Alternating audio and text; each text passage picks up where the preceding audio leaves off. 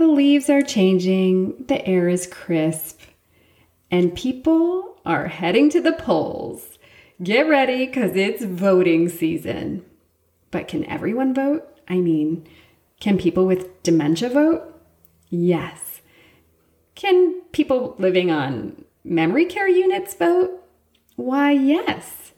And we're going to explore all of that in today's episode. I see you shaking your head saying, no way, can people living on memory care vote? And I had that initial reaction too, but I was wrong. In this episode, I bring an expert on to fill us in on voting rights and dementia. Let's get started. I'm Dr. Regina Kemp. I'm a board-certified clinical psychologist, and I specialize with older adults and families. I created the Psychology of Aging podcast to answer some of the most common questions I get about aging. Questions about mental health and wellness, changes in the brain, like with dementia, relationships and sex, caregiving, and even end of life. Like I say in my therapy groups, no topic is off topic. We just have to have a healthy way of talking about it. So if you're an older adult or caring for one, you're in the right place. Let's get started. Did you know that by 2034, there will be more older adults 65 and older than children under the age of 18? Whoa. 20% of older adults will experience a mental health condition. It is imperative that mental health, medical, and senior care systems know how to effectively address the mental health care needs and sexual health care needs of older adults. For more than 15 years, I've been providing mental health care to older adults and their families, and am delighted to share that I am now offering consultation and training to mental health and senior care communities. Best practices call for a multidisciplinary team approach when it comes to caring for older adults and providing treatment to older adults. So I've partnered with my colleague, Dr. Lisa Frank, who is a board-certified psychiatrist specializing in older adults. Together, we consult with medical, mental health, and senior care communities in three ways. We provide clinical consultation if you're struggling with a case. We help you develop programs just for older adults, and we provide staff training.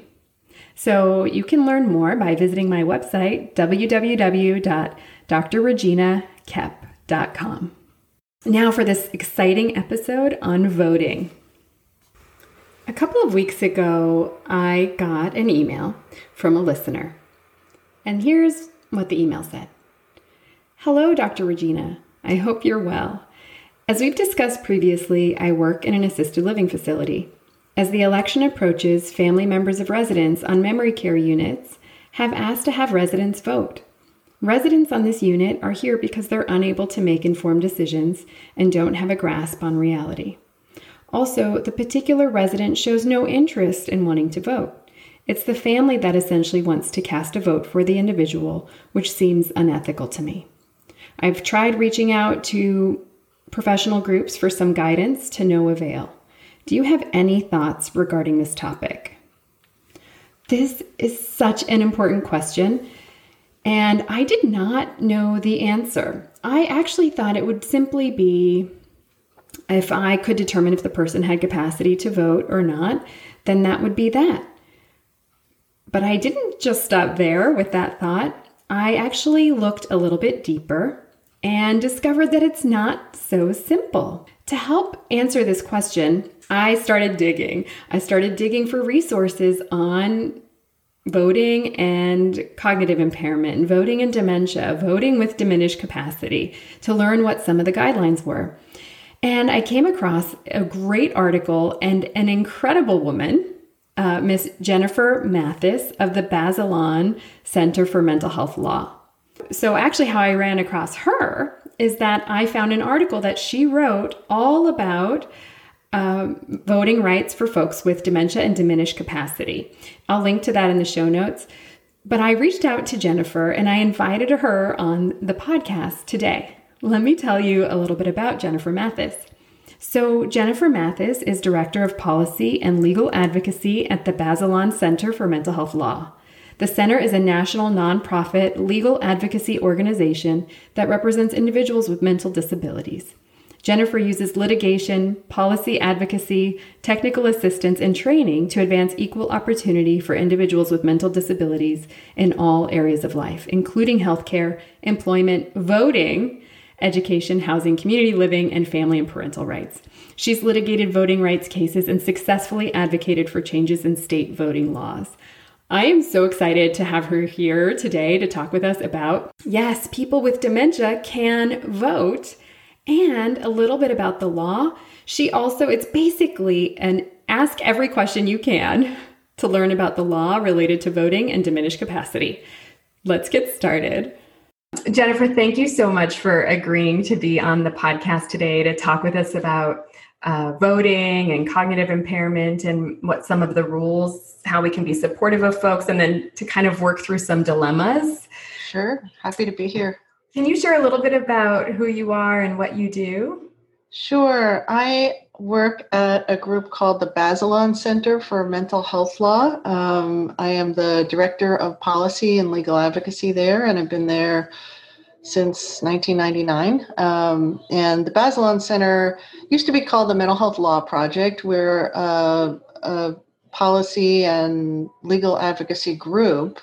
We do a lot of litigation around the country.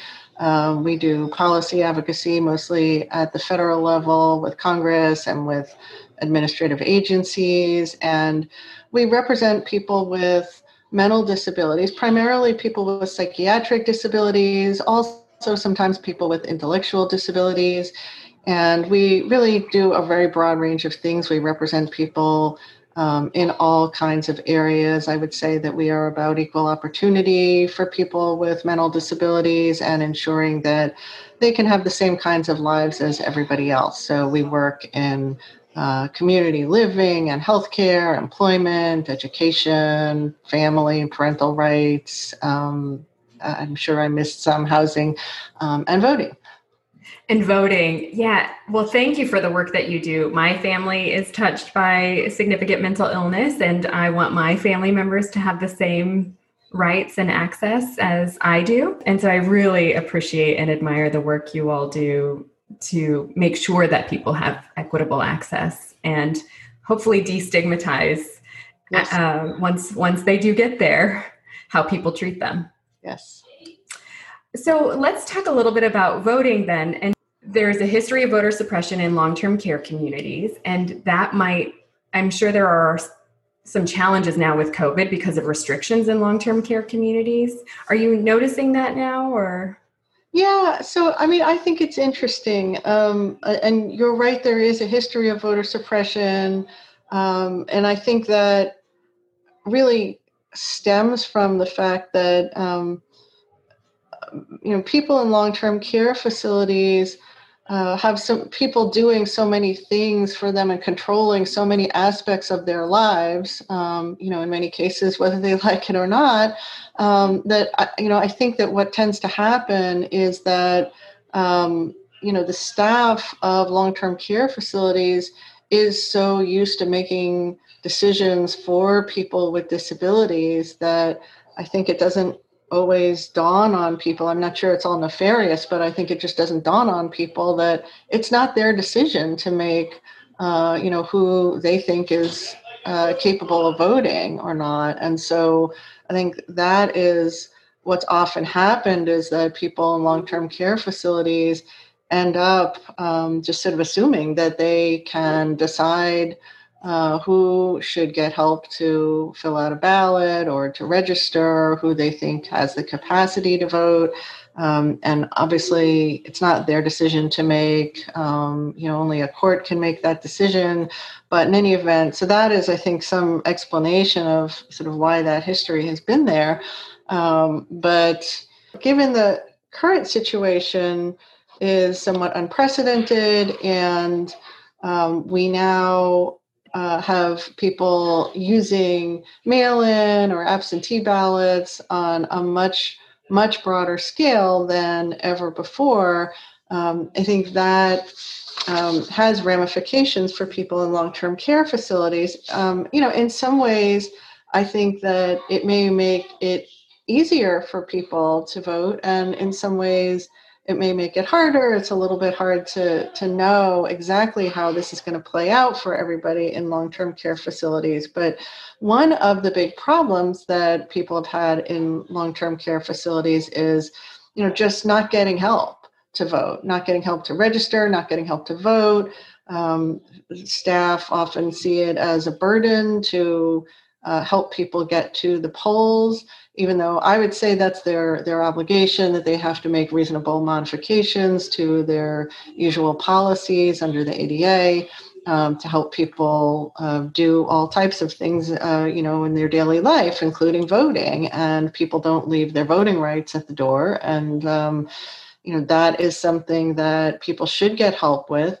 And I think with mail-in ballots, now that you'll actually have people in many more cases voting by mail, it may be less of a burden for long-term care facilities to be going and helping people to vote if they don't have to help people get to the polls as often.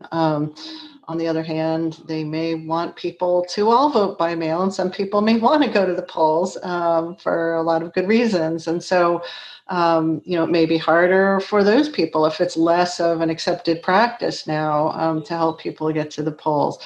I think the other thing about mail-in or absentee balloting is there's so much, I think there's always been a stigma or concern about fraud with absentee balloting, and particularly in long-term care facilities. And I don't think that there is actually a history of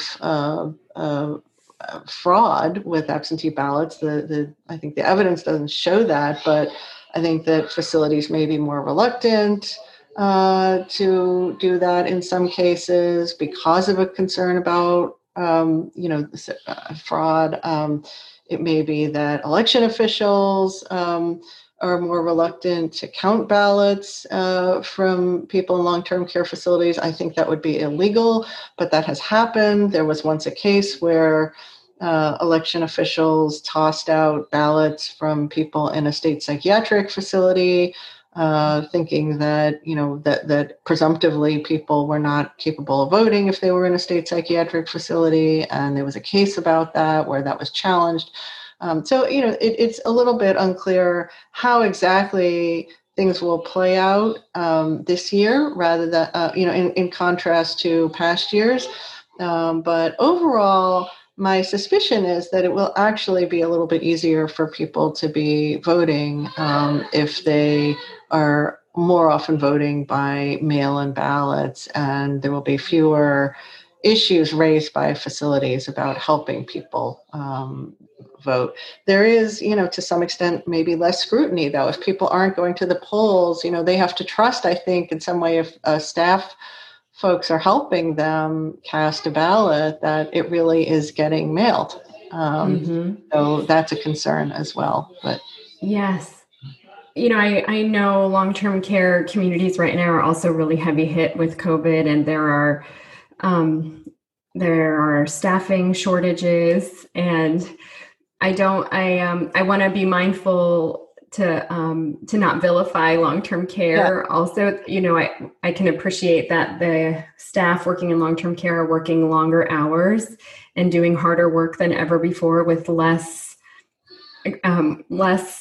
appreciation for the work that they're doing, and just and even sometimes have to prioritize what needs get met. And so I can imagine if somebody needs medicine and bathing, that's going to take priority over registering to vote. And so I want to just also kind of appreciate that long-term care staff are working very hard, and that this is, and I think overall do want the best for their, for the folks living in their communities. And then with COVID on top, and then all the consequences too, if people do go to the polling, if residents go out to the polling places and then maybe have to quarantine and what, and this, right. And to be clear, I'm not suggesting that, you know, there is anything malicious on the part of long-term care facility staff. It's just that, you know, these are the realities of institutional living. And I mean, that is why I think in many cases, certainly in the disability community, a big priority is to, you know, avoid institutional living to the extent they can, because it's not that people who work for or run institutions are necessarily bad people. It's just that, you know, those realities mean those impact people's lives in a very dramatic way. So. Yes, you're in a system, and the system is bigger than you, and will have its own flow, and it might not flow in the direction you wanted as a resident, and then the statements you made earlier about staff and family making decisions for residents, and important, necessary decisions, and then it can be hard to tune in and finally draw the line of boundary crossings or boundary violations when it comes to people's rights. And that's hard because everybody's mixed together making decisions. Some decisions are merited, and some the person has rights around. Now moving into dementia disorders. So one of a listener recently reached out to me. She's a social worker in a long-term care community. She had concerns that there was a resident living in memory care, which was a locked memory care unit.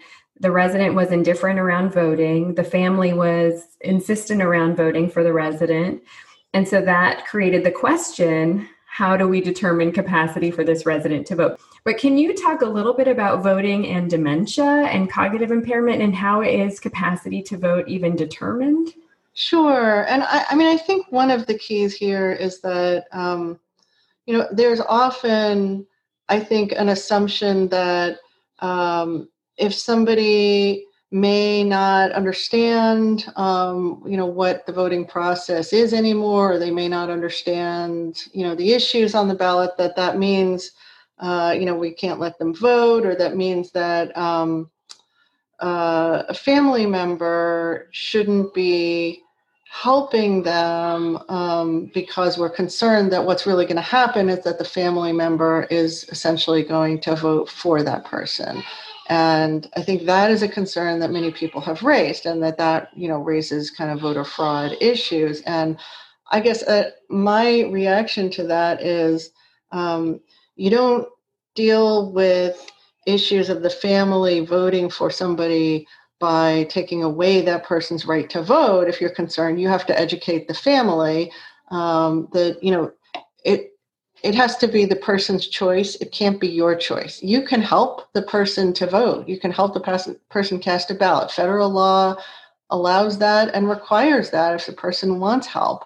But, you know, it has to be that person's choice. And even if you are sure that you know what that person's choice would be, if they could articulate it, even if you said, you know, my wife always voted Republican for all of her life, and I know that she would vote Republican now, that you can't do, because you're really, you know, if the wife is not articulating a choice, not communicating in any way a choice to vote that way, you know, that is not permissible.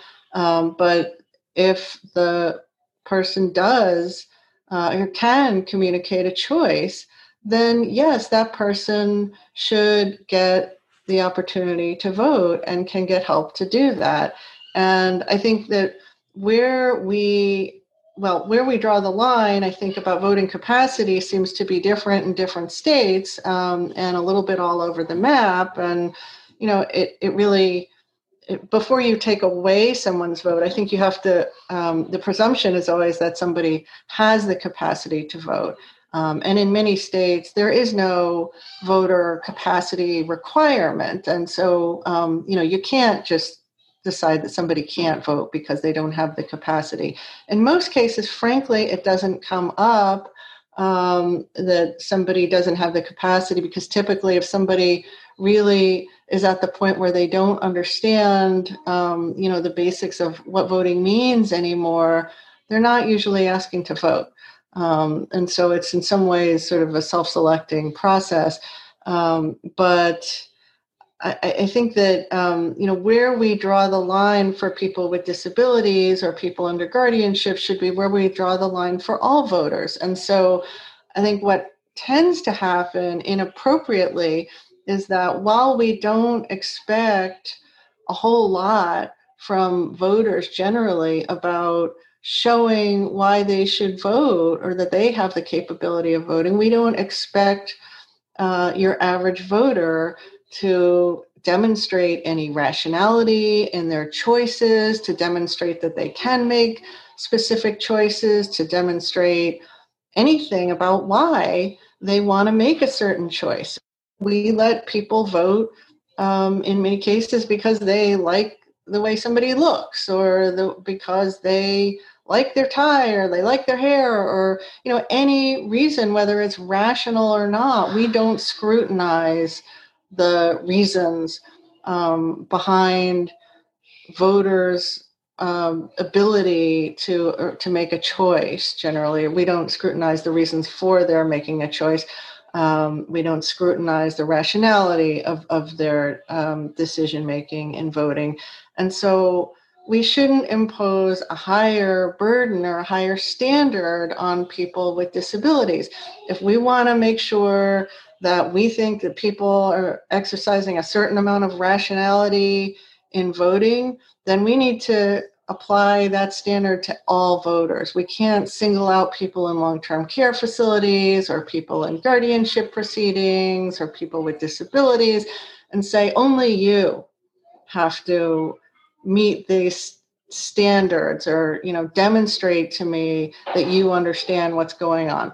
And so that is the reason why you have a number of states not having a voter capacity standard, because there's a recognition that we really don't do that in our voting systems generally. We don't demand rationality of voters generally. And so therefore we shouldn't do it for particular set of people in a different way than we do it for all other voters.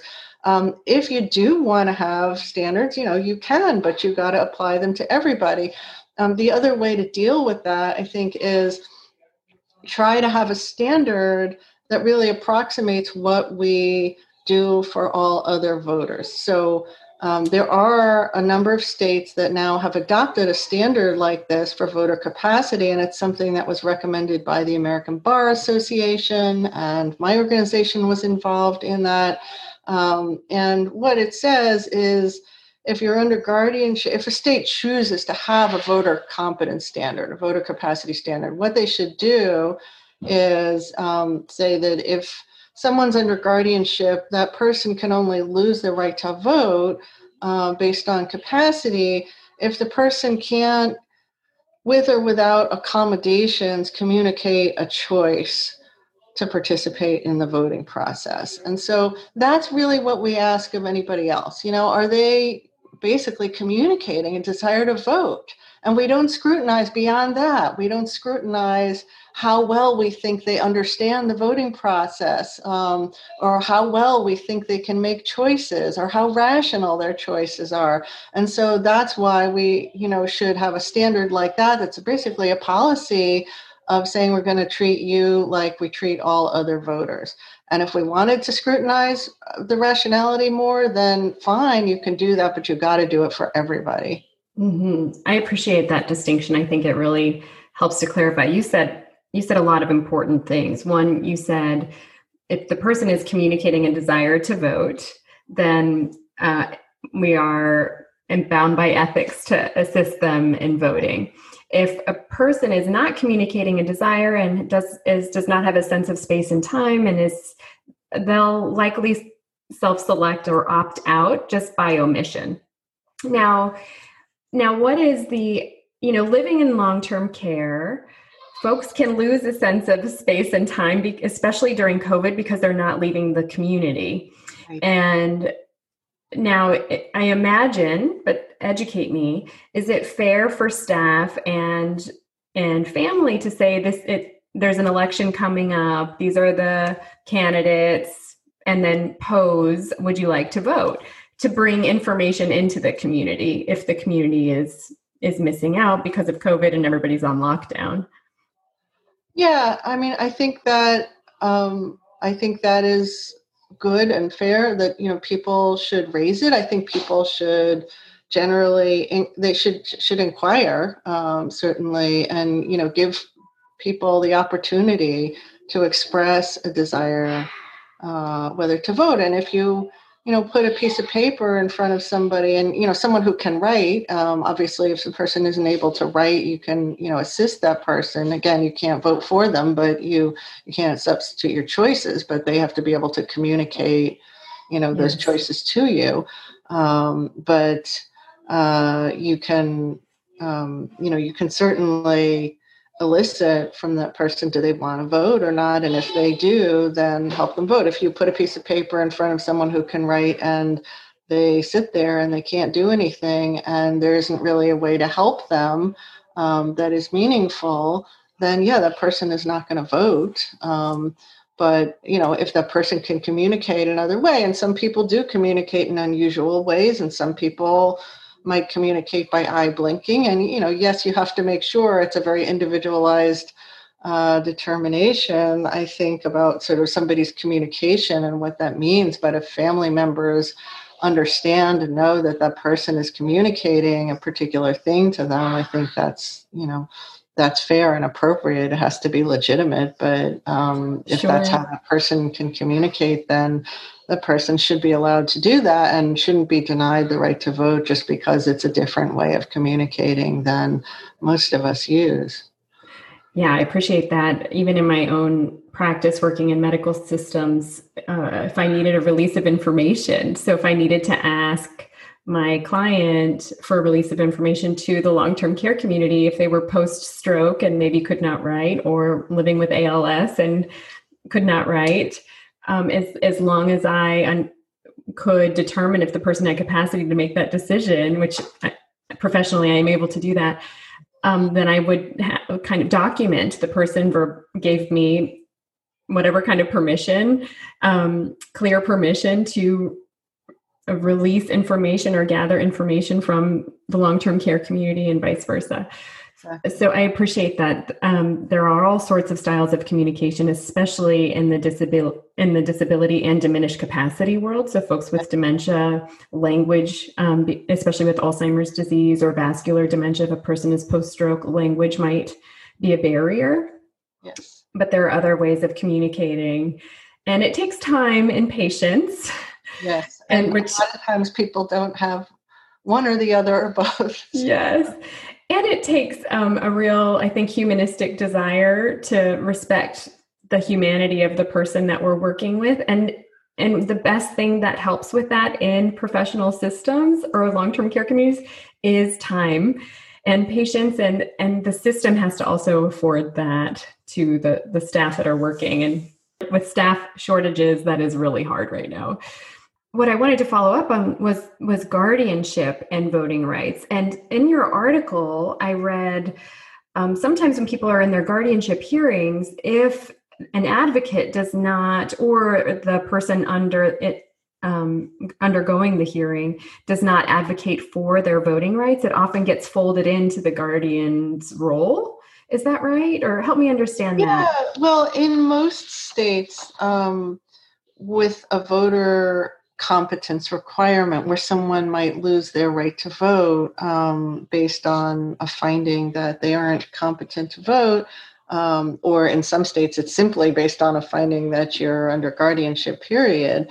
But increasingly, I think the more common rule is that you might lose the right to vote if you're under guardianship and a court finds that you specifically don't have the capacity to vote. So in most places, if that is the law, then what might happen in someone's guardianship proceeding is it gets raised. Sometimes it gets raised because it's on a piece of paper, it's on a form, and there's a box that has to be checked. And that might prompt the court to ask the person questions to make that decision, or the person might have someone there to help the court, figure out that decision. Sometimes the questions are a little random and are more, well, sometimes they're really about the person's desire to vote. And sometimes they're about all kinds of questions about the election itself or the choices that are being made, or they're about things like, do you know the mayor, or do you know who the president is, or things like that. But in any event, I think, in some states, it's really troubling because people automatically lose the right to vote. If it doesn't specifically get raised by the person, there isn't necessarily a process to trigger that. And then suddenly the person has lost the right to vote, and they may not even realize that that was at issue. And so, yes, that has definitely happened in some states, and I think continues to happen in some states. More common is it does actually get raised. But yes, it depends on the state and the state's law. And in some states, the default is, that you keep the right to vote unless a court specifically finds that you lack the capacity to vote. In other states, the default seems to be, or in practice is, that you lose it unless a court specifically finds that you should keep it. And obviously the latter is particularly troubling. The other piece that you mentioned in your article is that a person who is a ward of the state, which is what a ward of whomever is assigned guardianship, can petition the court for a right to vote. Yes. And I'm just reflecting on all of the people who have had a guardian assigned, how complicated it would be to appeal financially. Oh, absolutely. Technically. Well, we did a case once in Missouri where we challenged a state law that said if you're under guardianship, you can't vote, period, and in fact made it a felony to vote if you were under guardianship. And, this case, I think, illustrated many of the challenges that people have. So the state came in, as states have sometimes done with these types of laws, and said, the law doesn't really mean what it says. And, people don't automatically lose their right to vote just because they're under guardianship. If they can make a showing that they have the capacity to vote, then they can keep their right to vote, or they can just go back later and they can get the right to vote restored. And, we had a number of public guardians, because Missouri has a very big public guardianship system where there are, guardians in different counties, and they are the guardians for sometimes thousands of people. There isn't obviously a lot of contact between the guardian and each particular person. And some of those public guardians, submitted declarations saying, I have never gone back to court to seek voting rights back for any of my wards. We had some of their wards making statements saying, I would like to vote. I have lost my right to vote. I really want it back. I didn't know that I was going to lose it. I'm very interested in politics. I have a lot at stake. I really want to vote. In many cases, I think it was particularly striking. A lot of the people that we met in Missouri were members of a group called People First, which is an organization that represents, is actually by and for people with intellectual disabilities. They have chapters in many places around the country, and they held their own elections too within People First. And many of the people we spoke to, they understood voting. They had run for office. They held office. They voted in People First elections. They went and did lobby days, and they went to their state legislators because they had so much at stake with their Medicaid benefits and what was going to happen to them and what was going to happen to their health care. And they couldn't vote because they had lost the right to vote because of this guardianship system. And I think it was, it just strained credulity to say that they didn't understand what it meant to vote. These were people who clearly understood what it meant to vote and what was at stake for them. But in any event, so they had lost the right to vote and they were under public guardians, and the public guardians said, you know, it simply isn't feasible to be going back to court to seek people's voting rights. And the only time that we would go back to court would be to seek restoration of the entirety of someone's rights. And really, that's the only time it would be worth it. And you're spending people's own funds when you do this as the guardian. We're not spending our money; we're spending the person's money. And you know, it's difficult and not feasible. And so, you know, we thought, you know, this is really pretty compelling. People have lost the right to vote really by default, and you know, they're not getting it back. And the state was saying, "Oh, it's not a problem. It's not a problem. You know, people can just make a showing." And you know, and then in that case, actually, the appeals court, the Eighth Circuit Court of Appeals said, oh, well, you know, the law seems like it's actually individualized because the state said it is. And, you know, so people can make a showing. And, you know, if they couldn't, yes, that would be unconstitutional and that, you know, would be a problem. But if they can make a showing, that they should keep their right to vote or get it restored later, then, you know, that's okay. And ironically, because the law says, period, if you're under guardianship, you can't vote, 2 years after that federal court ruling, you know, we discovered there was a state probate court that said to somebody, I can't restore your voting rights because the law says I can't do it. The law is very clear.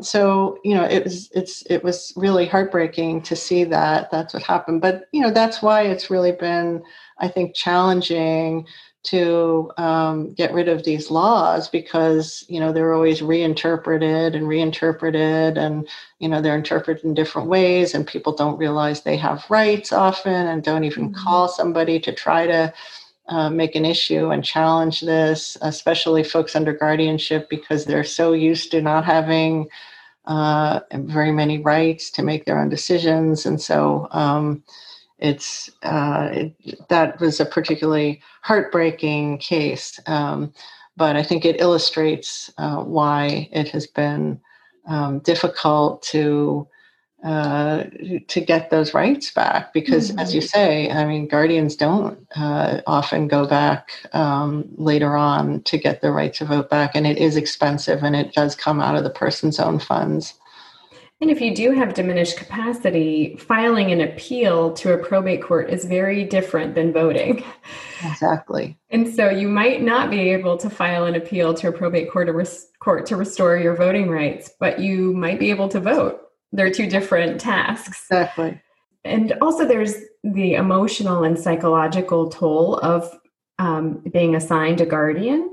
You know, there's all sorts of psychology research, and Philip Zimbardo, you know, did the prison study where we take on the roles of the systems that we're in.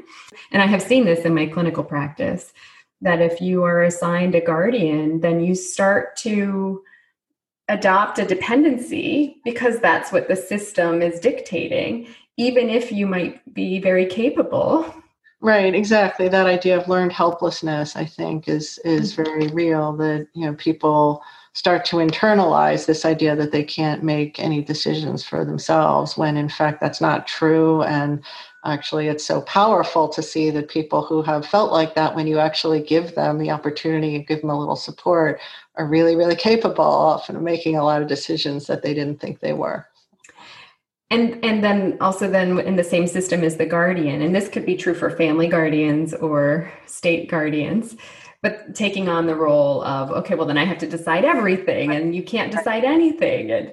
And that is also not true. Yes. And just the burden it puts on the guardian too. It's, you know, both parties suffer when you set up this system. And I think that it is also true that clinical staff, I think, are also used to making a lot of medical decisions when someone's under guardianship, you know, depending on the nature of the guardianship, but they're used to making a lot of those decisions for the person. And I think voting is so different in terms of kind of the baseline of what we expect of voters, which isn't a lot, as I was talking about before.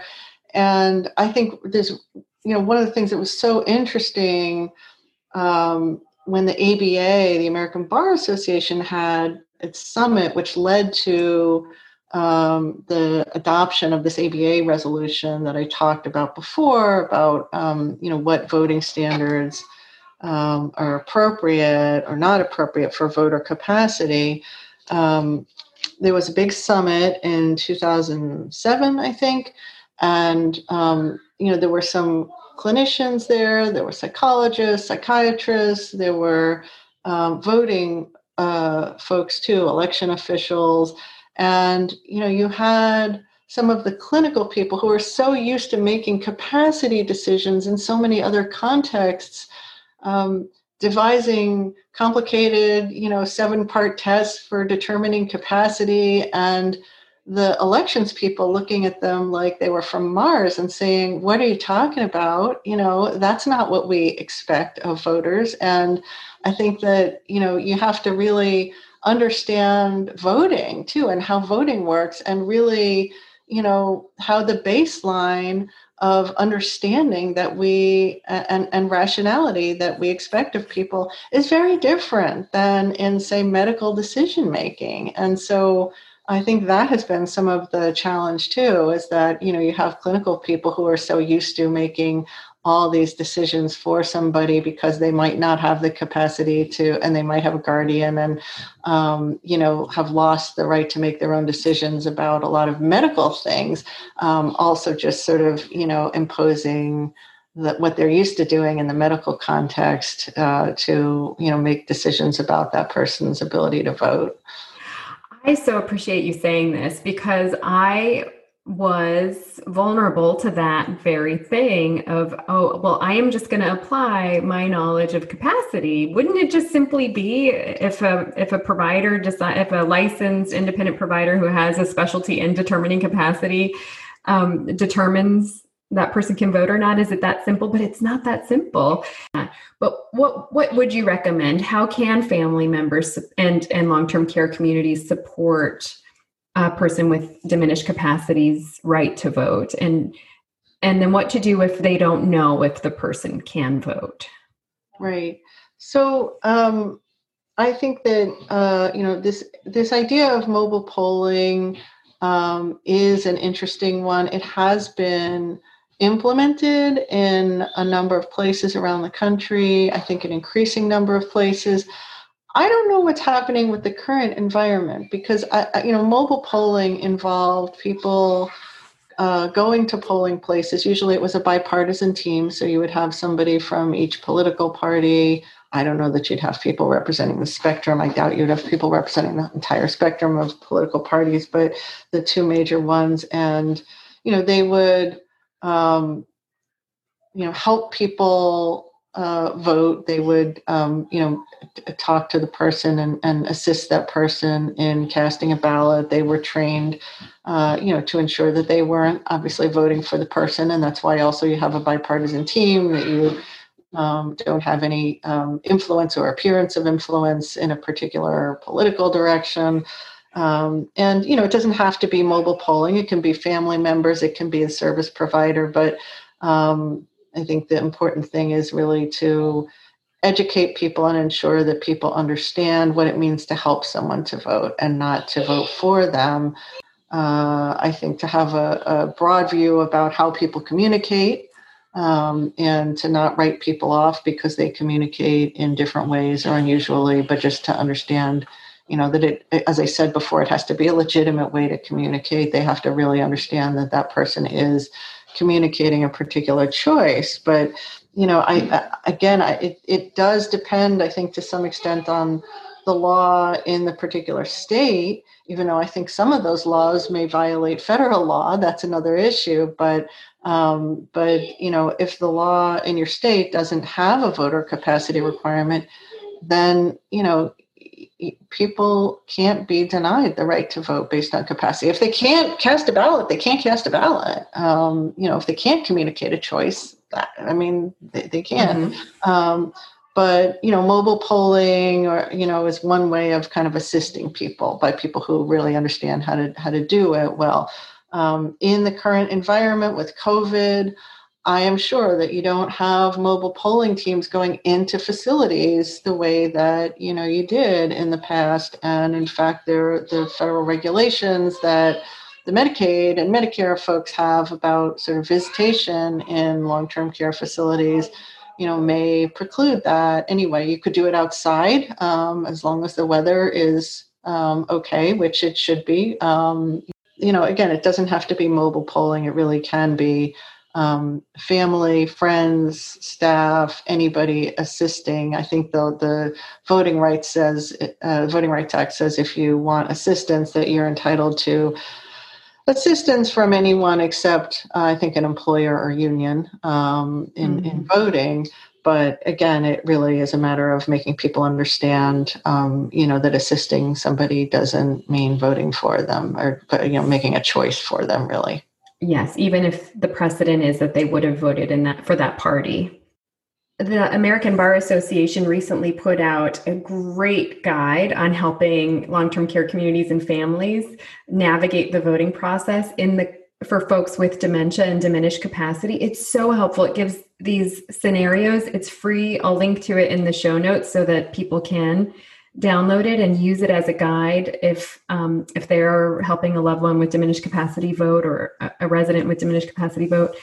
Now, what to do if it's unclear? Because the unclear spaces are where long-term care communities and families get really, you know, they're in a dilemma. How far do we assist? And right. It's not quite clear that the person understands, but they're demonstrating a wish. So what would you recommend if it is unclear? So, yeah. And again, I think that really for the most part, when people can't make a choice, that's apparent, right? And so you give somebody the opportunity to make a choice, right? And so, or communicate a choice. And, you know, if you're sitting there with somebody and you're asking them and they're non-responsive, then you can't make up a response for them, you know, and so they're not making a choice that, you know, that again is, you know, sort of in some way self-selecting. If the person is making a choice and you don't think that the person really understands that choice, I mean, you can't treat somebody with a disability differently from everybody else and just presume yourself that you don't think that there's a, you know, a rational reason behind that choice or even a basic reason behind that choice. Just as, you know, we let people write in Mickey Mouse and nobody comes to them and says, you know, that's not rational. You know, Mickey Mouse is not a real person running for office in this election, and therefore you can't vote because I'm not going to, you know, because I know that that's not a rational choice. So, you know, again, I think we really need to be vigilant about not treating somebody with dementia differently than we treat other voters because we know that they have difficulty understanding many things, and we know that they have difficulty making certain decisions if they have not lost the right to vote, if they, you know, have not had it taken away by a court, then I think, you know, we shouldn't be making, you know, those determinations ourselves about their capacity to vote. You know, again, if we just need to know that we shouldn't be putting in a choice for them or guessing at what we think that they would choose or what they're trying to say when we're not really sure. So, you know, there is that. I think if you're in a state where people can lose the right to vote, if they don't have the capacity to vote, then people can go to probate court and actually, you know, challenge somebody's right to vote.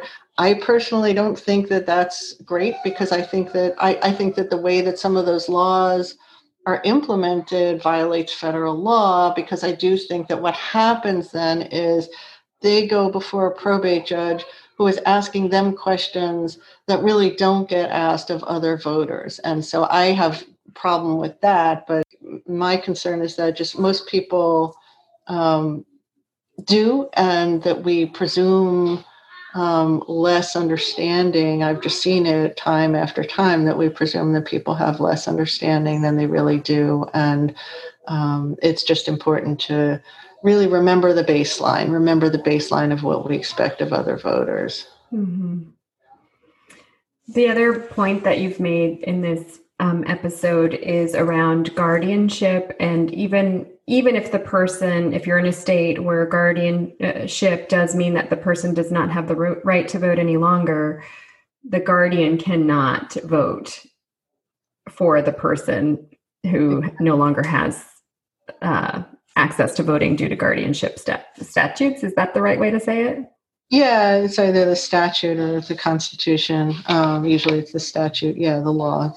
That's right. And I want to, before I forget, actually also put in a plug for our voter guide, which is on our website. And it's actually, I think it should be, there's a new version. We have just updated it, and it should be on there, I think, today, if not today being actually Friday. I don't know when the podcast is going to air, but it will be on Wednesday. So that would be great.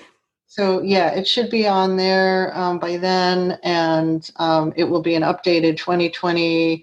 It's called Vote Your Right. Vote It's Your Right, I think, and it's designed for people with disabilities, for advocates, for lawyers. There's a longer version and a shorter version. The longer version has a lot of information and has state by state laws on voter capacity.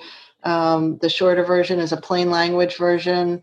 And then there's a bunch of charts that we have, the absentee ballot laws in every state, the voter challenge laws in every state, the voter competence laws in every state. And we have a separate resource on there that's basically for people under guardianship who have lost their right to vote and are interested in getting it back, or interested in making sure they don't lose it in the guardianship proceedings in the first place. And we have template declarations and stuff that people can look at and use. I will link to that in the show notes. I just pulled the older one up, I think from 2008, and it's comprehensive. So I'm looking forward to the updated 2020 version. Thank you. I'm delighted to include that in the show notes and to promote it as well. Jennifer Mathis, thank you so much for being on the podcast today and sharing your wisdom and your insight, information about the law, just how complicated it is. And ultimately to being an advocate for folks with disability, having rights, especially related to voting, which is our topic today. So thank you so much. Thank you for having me on. I hope that this episode answered some of the burning questions you have about dementia and voting. If you like this episode, be sure to subscribe and leave a review. Let me tell you why. Subscriptions and reviews actually help people to find this show. One of my goals with this show is to help promote mental health care and wellness for older adults, and also destigmatize mental health and aging. So please subscribe and leave a review and help with this mission. As always, the information shared in this episode is for informational purposes only and does not take the place of licensed medical or mental health care. I also want to give a very special thank you to our Psychology of Aging intern, Jasmine Joyner. Thanks for all you do. All right, that's all. I'll see you next week, same time, same place. Lots of love to you, your family, and all of the voters out there. Bye for now.